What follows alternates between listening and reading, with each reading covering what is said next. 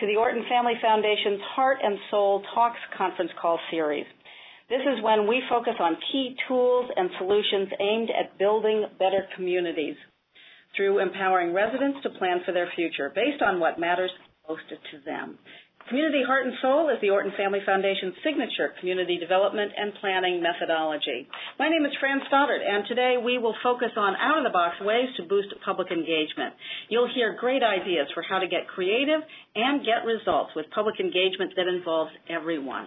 On our call are Meagan Picard, she's Orton's Senior Associate of Programs, Meaghan Carlson, a past Heart and Soul Project Coordinator in Gardiner, Maine, and Robby Henes, a Heart and Soul team member from Cortez, Colorado. Hello, ladies. Hello. Hi. Welcome to everybody. Okay, a lively crew. So we have over 380 folks registered today. So we have put um, those listeners on mute to keep the audio as clean as possible. In your email is a link to our Google Doc. It's a shared online document for note taking and questions so you can interact with us. You can open that document in your browser and follow along as Orton's Leslie Wright takes notes. These notes will be proofed and refined after the call, uh, providing a great resource for you in the future. So please resist proofing those notes while the call is in progress. We'll um, make sure that uh, all that spelling is corrected uh, after after the call is over. However, we do encourage you to add your own thoughts, comments, and questions during the call, um, or even proofing the document after the call is finished. Right now, because we have so many people involved, uh, the document is only allowing people to uh, to read. It's in the read-only mode. If you uh, think that you probably won't be asking questions, then you might want to log out and log back in. There might be a way we can also handle some email uh, email questions because there is a large crowd and we are thrilled that you're all here from coast to coast and all over North America. It's great to have so many Canadian listeners as well. So it's a good idea. You can skim through the document. You'll see there's several questions there already. Um, so maybe your question is already uh, taken care of. And as we noted, this document will be left up after the call for your continued input and reference. And in the next few days, we'll also send links to the call notes and the podcast to all of you participants. Um, so the Google Doc uh, clearly can only handle 50, uh, 50 people at a time, so that's why we're seeing this log jam. Again, all you have to do um, is close out and reopen the document in the in it will open now in the read-only mode. So, and if you're having any trouble with the Google Doc, just click the refresh icon and, hopefully that will do it. If you're having any other technical issues, you can email Rachel Moyer. She's sitting here right here next to me at rmoyer, R-M-O-Y-E-R, orton.org, and we'll do everything we can to help out. Um, but uh, we hope that you're able to send your questions or comments through the Google Doc. Thanks. So on to our guests and our program for today. We're going to start out um, the day with um, an Orton staff member, and then what's terrific is we have two uh, women who have been deep in the heart and soul process, and particularly with engagement. So um, all three of these women have done uh, pretty remarkable on the ground work when it comes to engagement. So I think you'll get a lot out of this call. Meagan Picard is Senior Associate of Programs at Orton with over 15 years of experience in public policy development, including applied research, community engagement, strategic planning, program implementation, and performance assessment. She serves state, regional, tribal, and local governments, as well as community organizations. Armed with a master's degree in public administration, much of her career has been focused on consulting on ways to make public systems and resources work better for the people they serve. Meagan is going to start us off with an overview of community heart and soul engagement. Go ahead, Meagan. All right. Thanks for that introduction, Fran. You know, I just have to say that I'm really thrilled to be a part of this conversation today because public engagement really good public engagement is a deep passion of mine. And I've been doing this work for a while now, and I swear every time I work with a community, I learn something new. For the very fact that every community is unique. They have different places people love, beautiful open spaces, historic buildings, and lively gathering places. And they have different challenges, different issues that they care about, and different ways of community communicating. And I contend that any really good public engagement effort should honor this uniqueness, out of the box or not. And really, I contend that out of the box public engagement isn't about finding the fanciest, shiniest, newest way to engage your community. It's about really understanding your community as well as what you're hoping to achieve in each engagement. That's where the creativity really kicks in and gives you the opportunity to find an approach that really sparks inter- sparks your community's interest. Um, you know, and those those ideas may be something that no one else has ever thought of before, or it may be your own unique twist on a tried and true method. So, what I like to call public engagement the heart and soul way really embodies this basic principle of effective public engagement. So, what do I mean when I say that? Well, First, it follows three basic tenets of good public engagement, whether you're using the heart and soul method of community planning or not. Oh, and by the way, I'm going to reference engagement in the heart and soul process during my brief talk today. Uh, I'll try to keep my comments general enough for those who are not familiar with heart and soul, but I also encourage you all to explore our website, uh, orton.org, for more information if you're interested. Okay, so back to those three basic tenets of good engagement. So the first is be intentional in your efforts. Only ask questions when you plan to use the answers. This means you need to know your goals and what you're hoping to accomplish in each engagement. For instance, in Heart and Soul, there are different engagement goals depending on where you are in the process. Early on, we're trying to learn what matters most to folks in their own words. So we employ a variety of storytelling activities to gather those stories. And then later in the process, we want the community to really work together to develop an action plan. So we use larger group forums like a community summit. Now, tailoring your efforts to your specific goals for each engagement in sharing with the, with the folks who are participating how their input will be used means that people can be assured that they're spending their time and energy wisely, which I think we all know is really important these days since time is extremely limited for most people. Now, the second tenet is check back and make sure you heard your community right. In the heart and soul process, you need to go back to the public several times to verify your community's statements about what matters most, your goals, and your action Checking back like this builds trust in the process as well as ownership in the community over its outcome. And the third tenet is be transparent. This means that you're very thorough in your record keeping so anyone can access the data if they so choose. It also means that you're reporting back to the community on what you're learning along the way. You're reporting back to them on the progress you're making toward your project goals as well as progress with implementing your action plan. Again, this builds trust in the process and allows people to see the fruits of their efforts. You know, back to that using their time wisely and really making that engagement matter for them. Now, engagement in the heart and soul process goes beyond these three tenets to emphasize two additional critical factors for your success. The first of these is that you should tailor your activities to the groups you're trying to reach. To do this in the heart and soul process, we rely on a community network analysis tool, or CNA, that we developed to learn more about who's in the community, what are the various groups in our community, and what are the best ways to reach and engage them. For instance, uh, in some work we're doing in Macomb, Ohio, the folks there wanted to reach out to the Hispanic members of their community and through conversations they had while conducting their CNA, they discovered that they had to go slow. You know, just ease in. Go to the folks in the community directly with the help of a trusted individual to help make that connection from the beginning. So they started with a block party in the neighborhood where many of their Hispanic neighbors lived. They provided fun activities for the children, good food for everyone, they talked casually with them about their hopes and challenges and offered to pitch in and help with easily actionable issues. As a result of their efforts, the Heart and Soul team members were invited to join in an upcoming barbecue with the families they reached.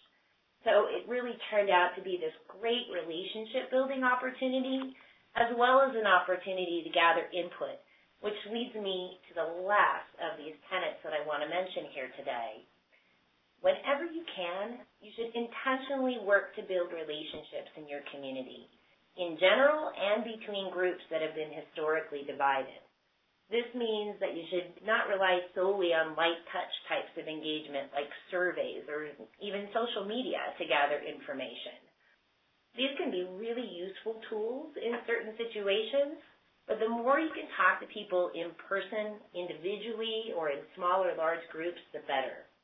This allows you the opportunity to build the relationships that are going to be so important to you as you strive to identify your community's common cause and build a whole community investment in carrying out your action plan. So, quick review. Those five tenets, again, are one, be intentional, two, check back, three, be transparent, four, tailor your activities to your target audiences, and five, work to build relationships in your community whenever possible. So with these success factors in mind, your options are really pretty much limitless. And we encourage you to have as much fun and use enough create as much creativity as possible. So with that, I want to turn it back over to the rest of our speakers today so you can hear about some of the creative ways they've worked with their communities. Fran? Great. Thank you so much, Megan. And uh, before we get on to these incredibly concrete and fabulous ideas from folks in, in Maiden, Colorado, I just want to remind people that uh, Leslie Wright is, is madly taking notes. She's very good at this. It's it really is not helpful for somebody to be correcting those notes at this time. It's okay if you add to the notes um, after the call is over, but it's it's very distracting and, and difficult. But we do try to take notes as we go along, so you can read along with those if they're helpful. But please um, don't help us right now by trying to correct those notes. Thanks. Um, we also, because we um, there are only 50 people who can edit the Google Doc at one time. A lot of people are in the read-only mode.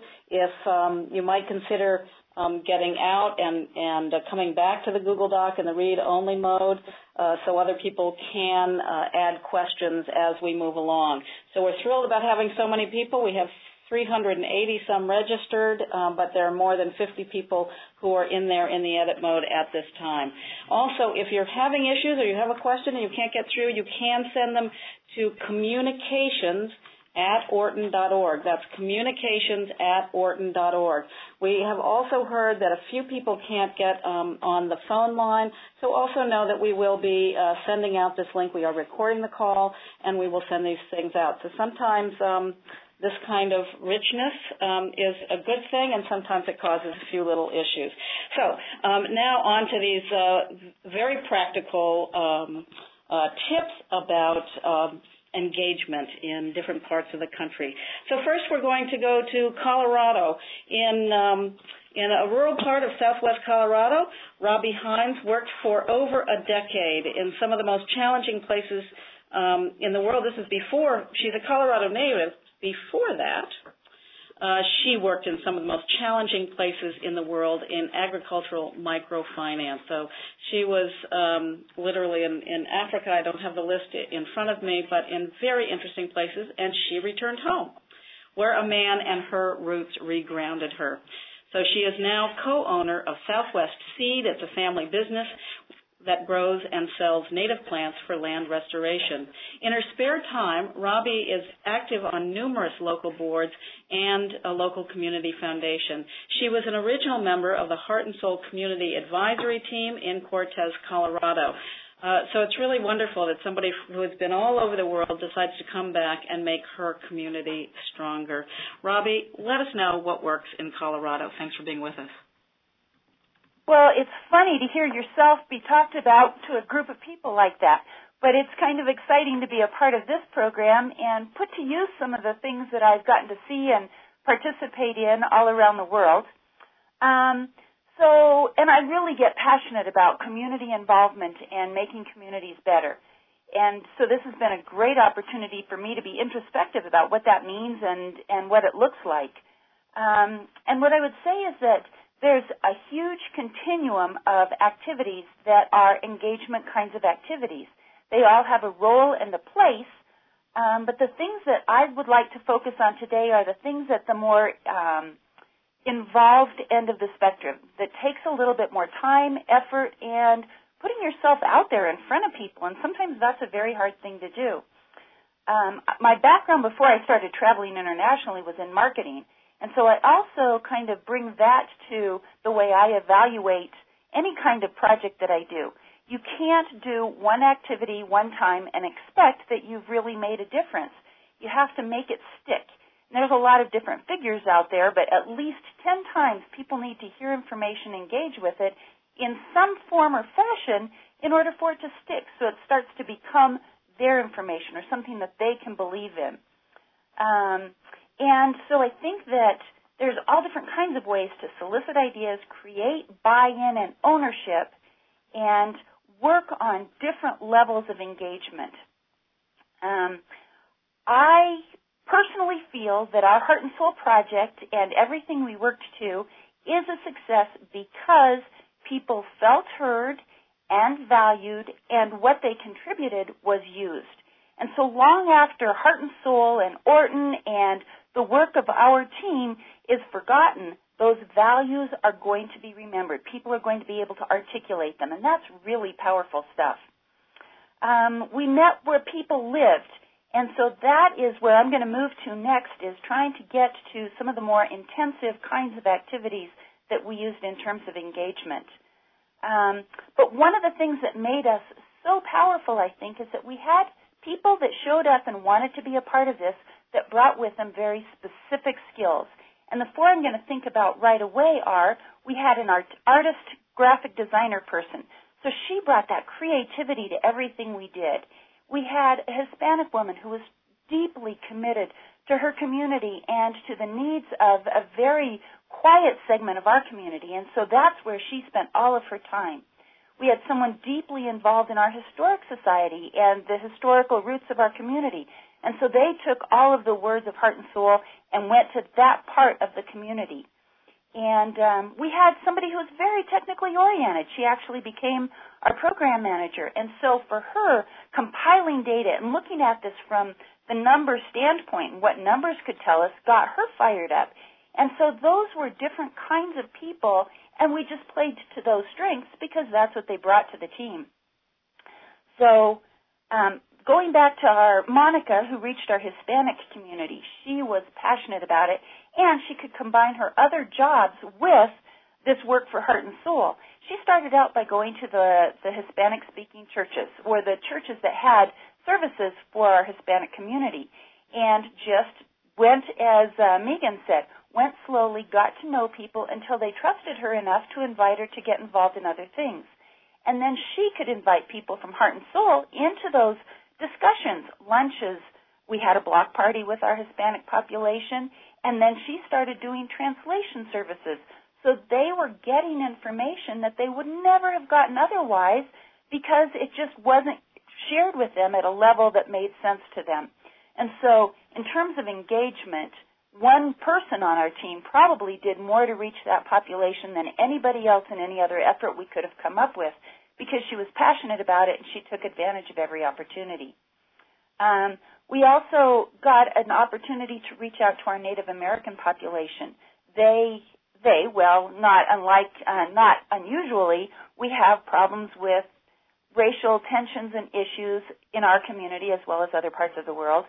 And um, so we met with a group of them that were very concerned with diversity and racial tensions and issues and said, okay, talk to us about it. And so they went to the place where they were most comfortable, and we sat and listened and took as many notes as we could. And then when they could lay that on the table, we could start talking about what, how can we make this connect with? How can this conversation become deeper and richer because of your experiences right here, right now in our community? Again, another population that without going to that specific place, we never would have engaged with them they ended up inviting us to go to their community, to go to the heart of their community, Towaoc, and meet with elders and talk about the ideas of land and what physically it should look like, and so it is still beautiful and it is still honoring their traditions. That was hugely powerful, and I think for all of us on our team, that was probably more valuable than a lot of other things because we never would have gotten that opportunity any other way. The part that I was most involved in are called community conversations, and I don't know how many of you have heard of those or engaged in those, but it comes from the Rick Harwood Institute, and I would encourage people to look that up if this speaks to you at all. But community conversations are an incredibly flexible and powerful tool to bring people together in any walk of life and to sit down and talk about your community. They give you kind of a, a schedule of questions that you can ask as a facilitator, but you could also tweak those to address a specific issue or, you know, something that is going on or would make the most sense for your community. We chose to follow a pretty standard format and we coupled this with work from our local public radio station because they wanted to get at that same information. So it was really nice to make that kind of a partnership, both in terms of the labor and the people involved in it, but also making the use of that information in as many different ways as possible.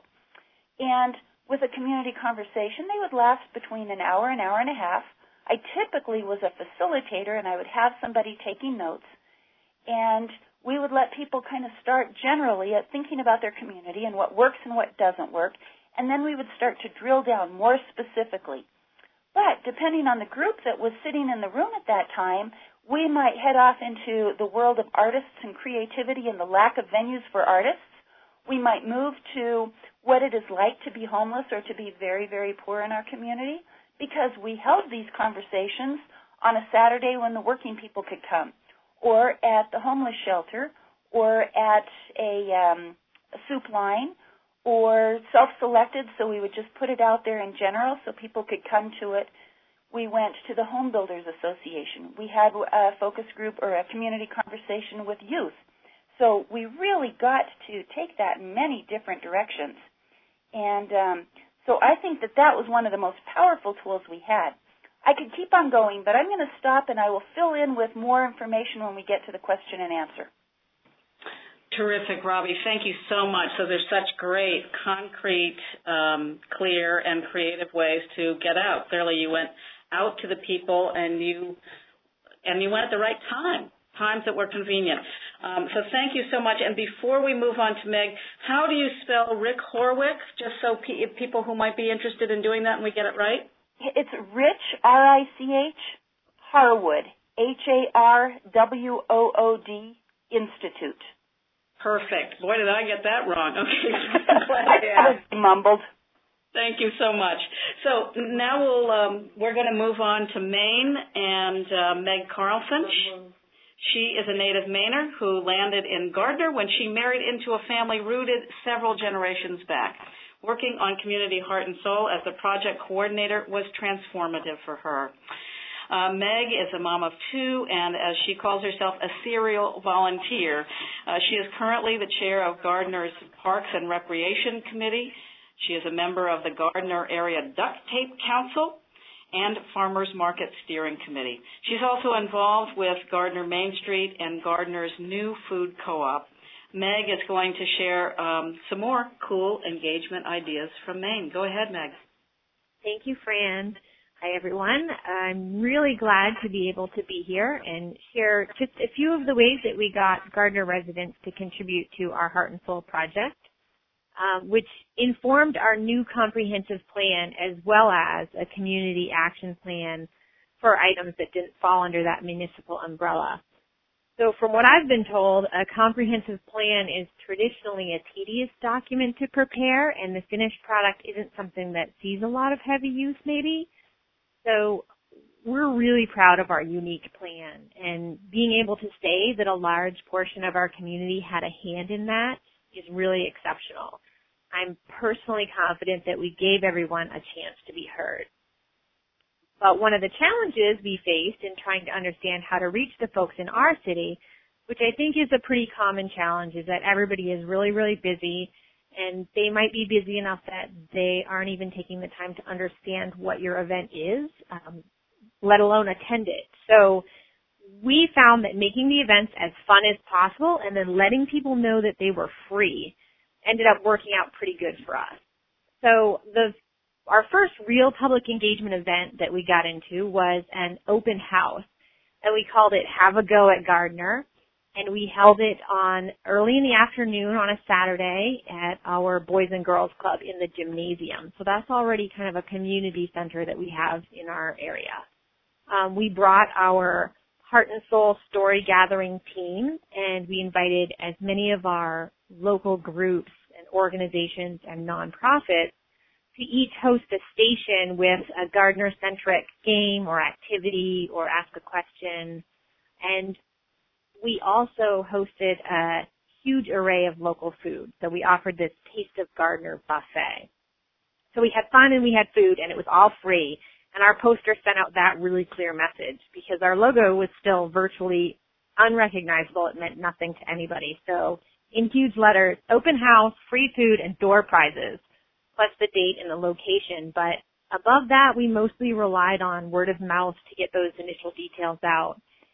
What I felt gave our attendance a great boost at that event was the number of the people participating from our own heart and soul volunteers to the nonprofits volunteers to the runners who delivered food to the families of the kids from the local dance who we invited to sort of dance around and spread cheer while a local band played. All of these people brought their own people.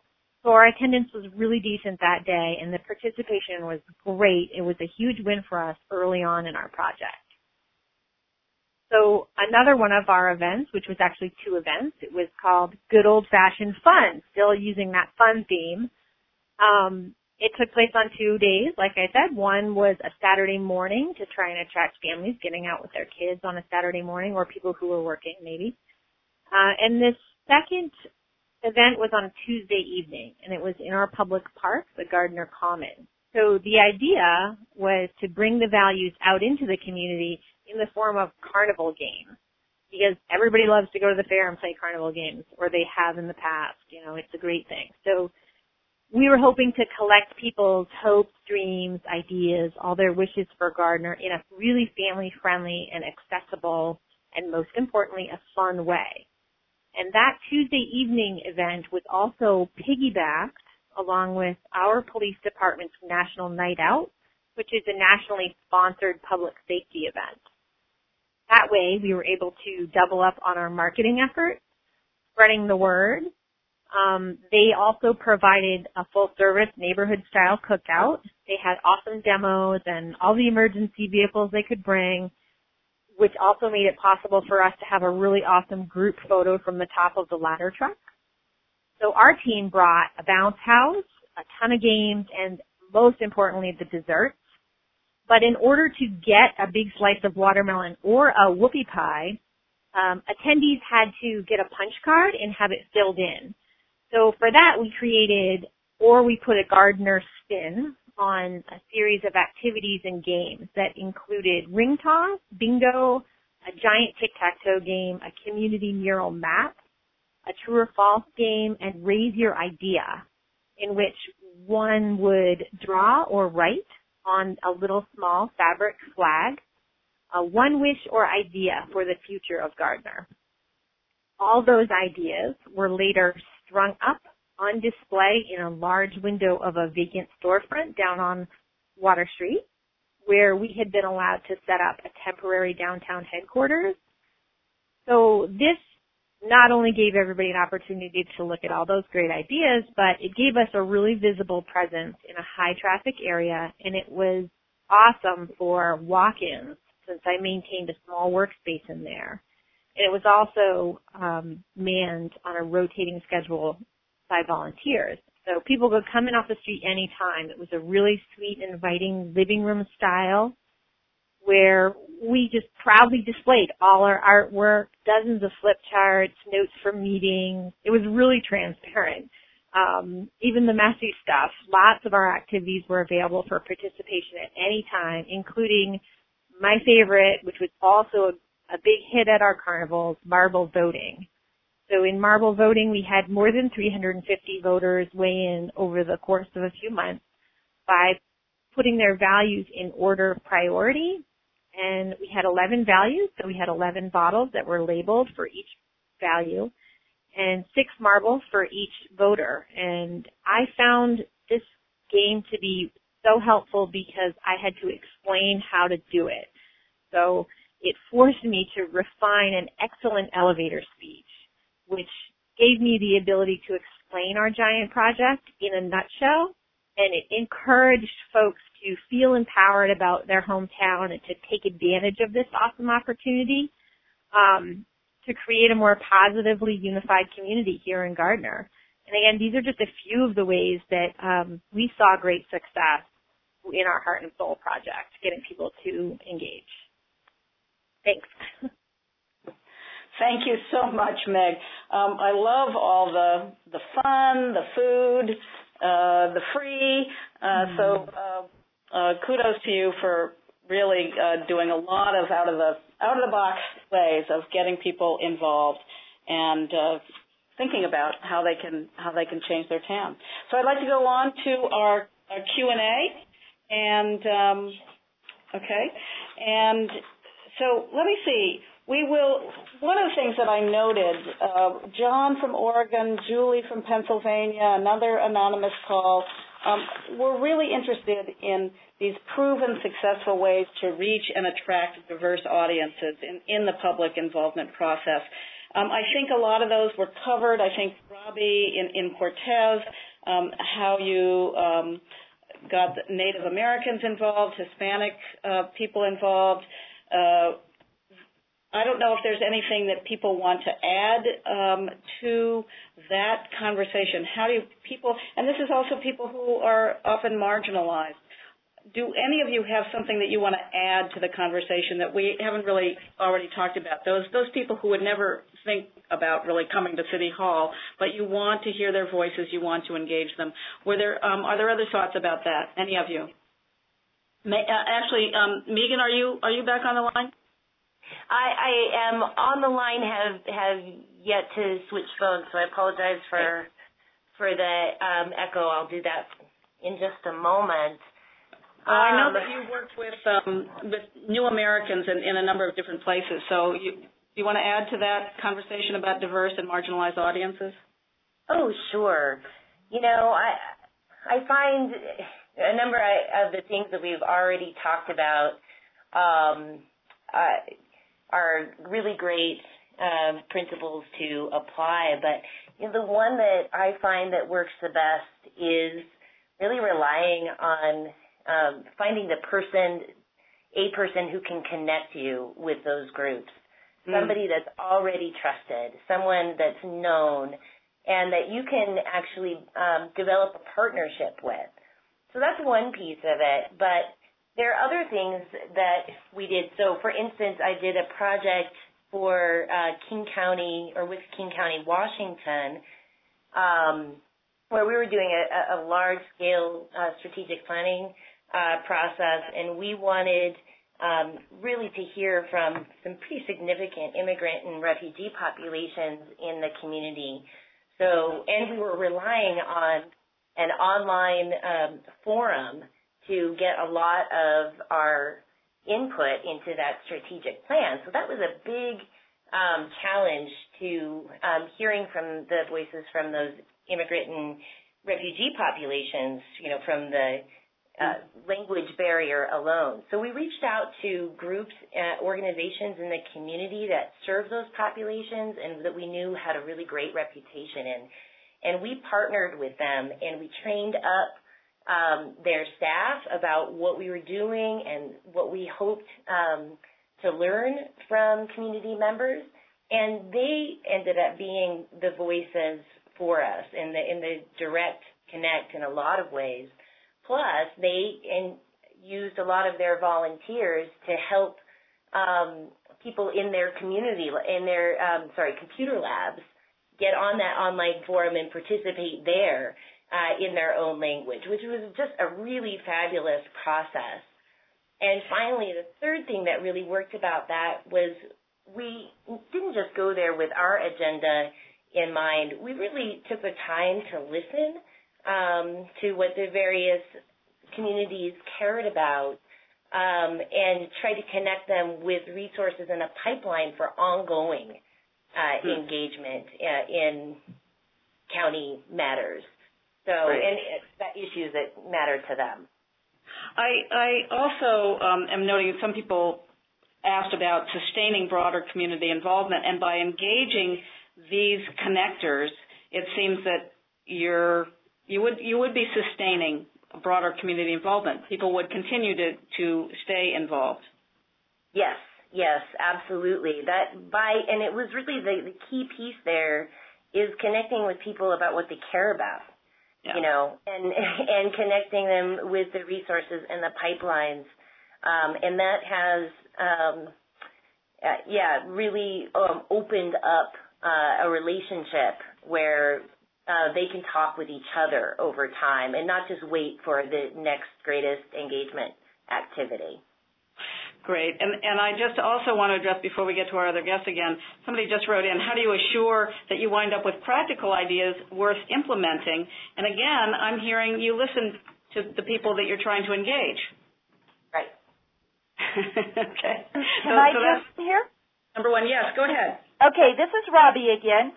And I'm going to go back to the community conversations because that is something that I kind of took the lead role in. Um, By creating these community conversations, I kept a database of everybody I talked to. And so as as the body of knowledge grew and moved on, I was firing emails back to everybody. Now I know this goes back to a different question. What about people who don't stay connected by email and things like that? And I can't answer that with this piece of idea.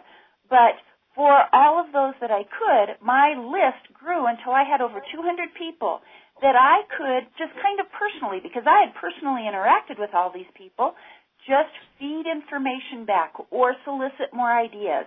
And so I could kind of use that as a way of keeping people together. But then, after a while, like I said, this ball of information was huge, and it was ideas, it was free form thinking. And so they fit into many of the categories and the values that we as a town were starting to develop as we collected information in many different ways. But then I started inviting people back. I didn't, we ran out of time. These take a lot of energy. But I created some synergy groups and said, okay, come back and let's choose one of the topics that has come up and let's go deeper with this. What does this mean? Because early on, we would say, we're not here to solve problems right now. In this forum, we're talking, we're getting to know other ways of viewing the same problem. But now let's synthesize all of this information and see where we can't make it kind of crystallize for us. And that was a fascinating process. It kept people really engaged and over the course of time, not all 200 people were involved all the time, but we got people who got really into it and kind of developed that sense of ownership about an idea and some of the values that we were creating around Cortez. So I'd say that with certain activities, they lend themselves to continuing that conversation on and on and on. Terrific. Thank you so much, Robby. And another, these, a series of questions um, that have come in just recently are about how do you show the importance of this kind of creative engagement to public officials who might not see the return on investment. Uh, so that just came in. We also had somebody, how do you let city council members know how citizens want to sit at the decision table on issues that affect them? That from California. Then also Bill from Connecticut.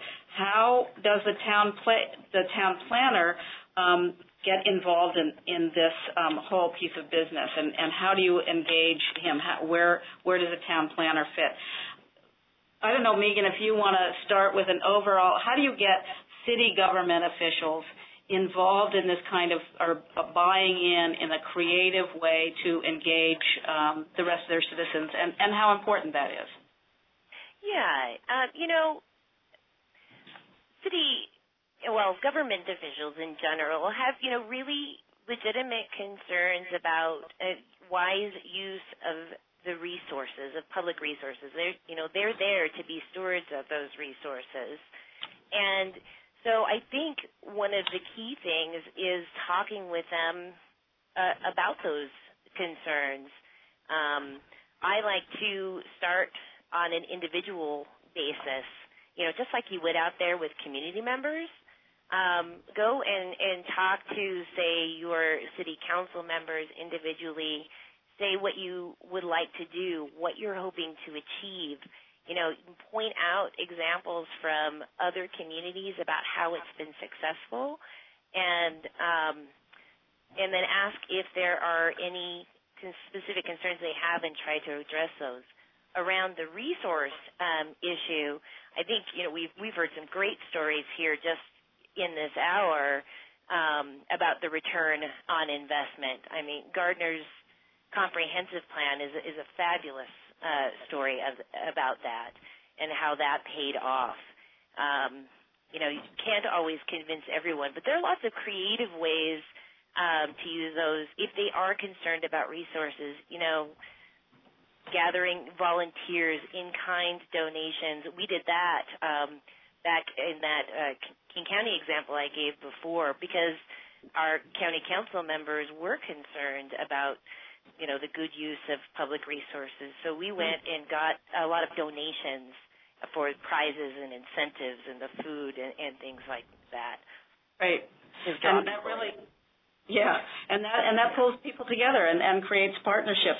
I, I kind of want to get to um, Jean had a very interesting question about consensus building, um, and I know uh, Meg was involved in something like this, and maybe this also has to do with what town planners need to understand this. So, Jean, just I'll, I'll try to address her question quickly. Quickly, she said we have a complicated development project in a small town. Um, there's an active volunteer committee, and there's several subcommittees working with a professional planning team. How do we keep the public involved and up to speed? Uh, she says they ultimately will need a two-thirds vote at town meeting. Uh, they have a website, a Facebook page, weekly email blasts. We've issued online surveys. They seem like they've done a lot. Uh, they've actually had over a thousand responses in a community of 12,000. Most of our communication appears as a one-way street, either out, email blast, or in survey responses. We've held some walking tours and public discussions. Different people attend each time. What other ways can you suggest to facilitate a conversation with a goal towards consensus building? And I'm sure all planners would be interested in this. Um, Meg, do you do you want to take take a first quick stab at that? Um, in you mean like kind of in regards to our focused discussions that we had, maybe? Oh yeah, and, and and did you find that you could find you could you could find some consensus when you uh, had those people in the room?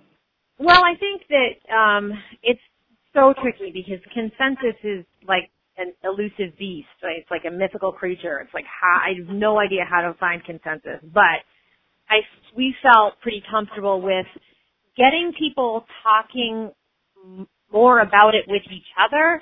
I mean, maybe they won't come to a consensus in the room at that moment, but the more you can have these conversations facilitated in public places where people who might not normally be part of the conversation can get involved, where they might walk in off the street or, or what have you.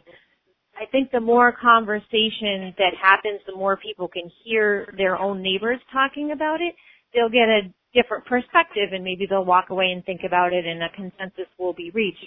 I've never been in a town meeting situation really where you have to have all that consensus in one room at one time, but I mean, I would definitely say giving people as as much of an opportunity as possible to hear what their neighbors have to say. So we had some of those kind of community conversation type events that were focused discussions and it was it was an arena where people were at least getting enough information where and, and kind of changing minds maybe a little bit here and there and so at the end it might be leaning in one direction you know one way more than the other uh-huh. i don't know what else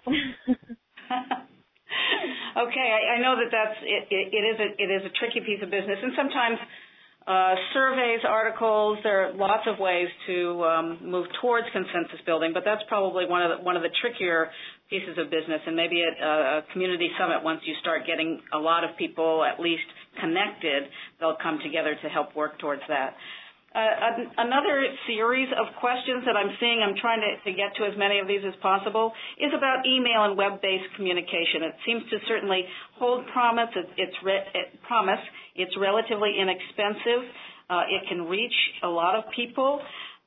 Uh, ben was not sure that it really did as, as much to engage people as he had hoped.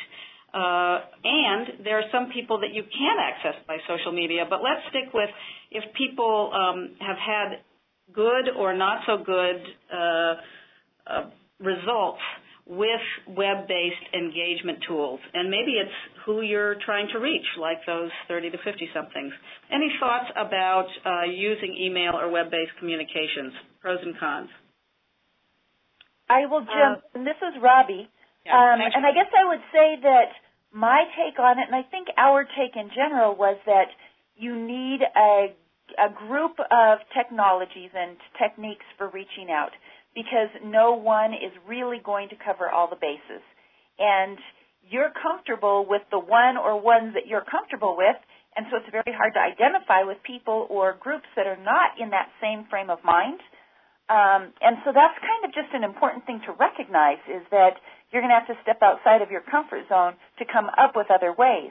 And we speculated quite a bit, bit about putting um, posters and notes on telephone poles. We didn't really think that that was going to fly with, you know, county planners and things, but other ways, written word. Um, we did skits. We did um, radio blasts and things like that. So we tried to use a wide variety of media in a consistent way, and that's the hard part, but in a consistent way so that we were thinking through how people receive information and how they grab hold of it. Terrific, Robby. Thank you. Uh, there is uh, also people, I think we've, we've probably covered this, but how do you reach people who aren't accessing social media and who don't attend public meetings? I think in a way that's really what this call is all about. So even more specifically, somebody saying, how do you work to engage the 30 to 50 year olds who are working, raising kids, completely booked, um, and actually all of you are in that category, I believe. So how do people reach out to that very busy group of people? I can say a couple things. This is Meg. Um, I tried to go to places that those people would already be at. So any other events. I just tried to kind of insert myself into other events that other organizations already had planned. Um, like music boosters or games or um fairs or festivals or you know, I went to the first day of school fair. I mean, I just tried to get to the places where those people already were. And I also was just kind of, uh, in general, a loudmouth about the project. So it's sort of what I did for a couple of years. Is this what I talked about everywhere I went? And I mean, I I think it worked. so trying to go to places where you might anticipate that that crowd and and I begged my friends sort of to to participate and they got into it and they liked it and then they told their friends and I think that is a huge part of it. Peer, just I like peer pressure, I guess.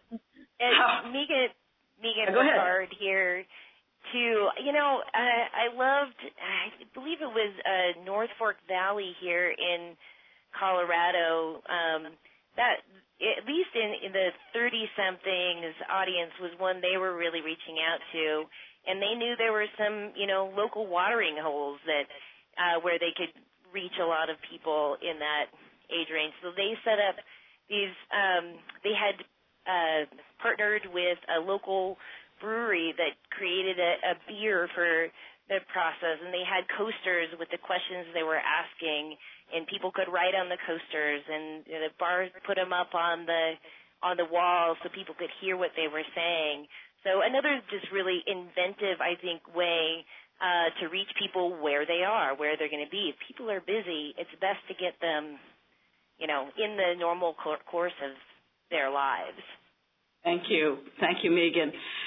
Uh, another, uh, yeah, I love the, the coasters. It was, you know, what what do you love about this town? And on the flip side, you could write those, write all those things out right there at the bar. And uh, they got an amazing amount of information uh, from just that one uh, engagement tool.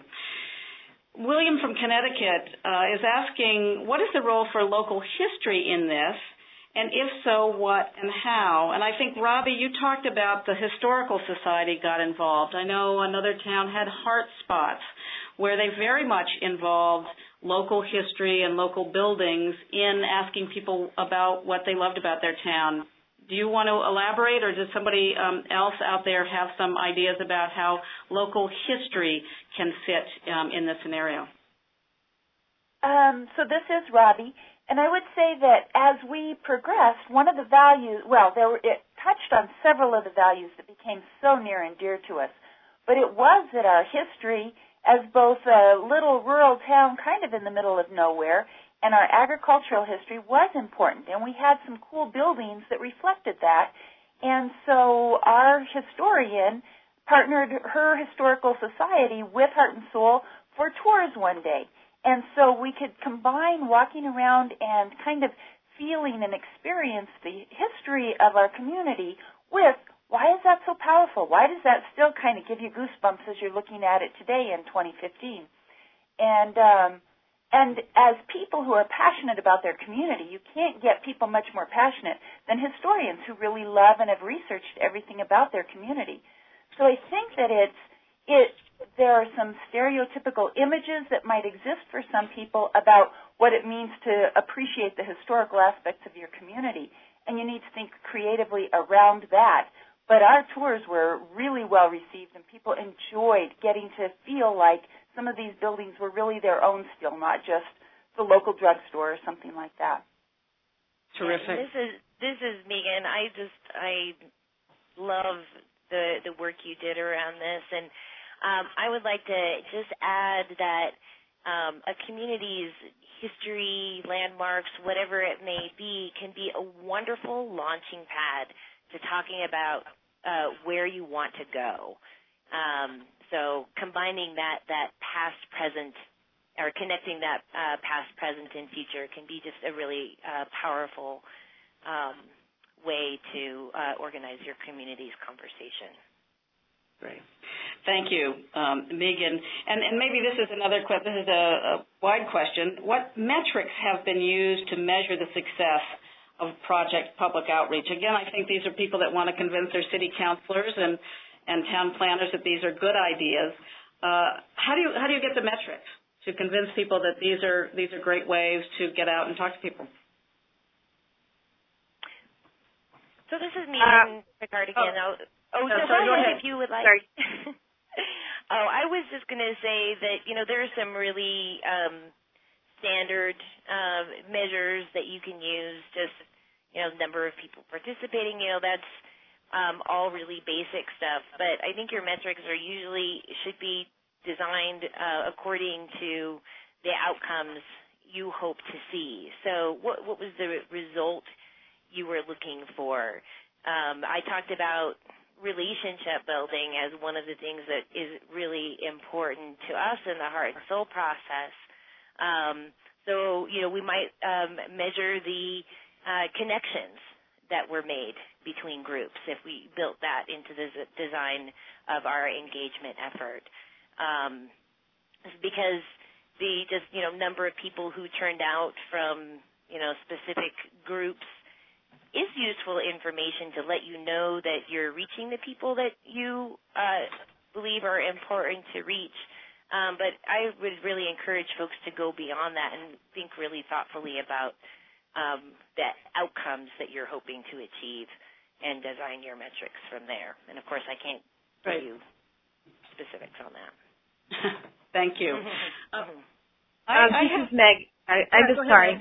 I just want to say really quickly, um, we don't, you know, we don't have any metrics in place, and we haven't, we don't have any concrete numbers about how you know, successful these efforts were, except that I think that most of our nonprofits in town or or local groups or organizations can say that there is an increased sense of volunteerism and connection to the community, definitely. And um, we see a lot more activity around events and engagement in general that happens in Gardiner. I think, and we still see it improving and getting stronger every single day. Um, just for an example, we had a fire downtown last month, and the the efforts for relief are far beyond any expectations. I mean, we our community is absolutely stronger from these engagement efforts, no doubt about it.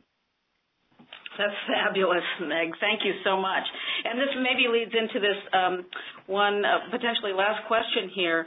It's from Emily in Massachusetts, and she asks, what are techniques that you have used to increase people's empathy towards people unlike themselves? In other words, people who might need affordable housing, families, seniors, teens, etc. Um, are there those uh, cross uh, group, cross gender, uh, cross uh, well uh, diversity opportunities that have been created by some of these engagement um, uh, ideas? Well, this is Robby, and I hate to sound like the broken record, but I'm going to push community conversation, that format one more time, because people sit down in a room or in the park or something like that for an hour and a half. It's a small group. We had one that had four people in it, and up to about 20 was our maximum size. And you listen to each other because you're sitting in a circle and looking at each other. And the facilitator really plays kind of a back role to the conversation that is going on.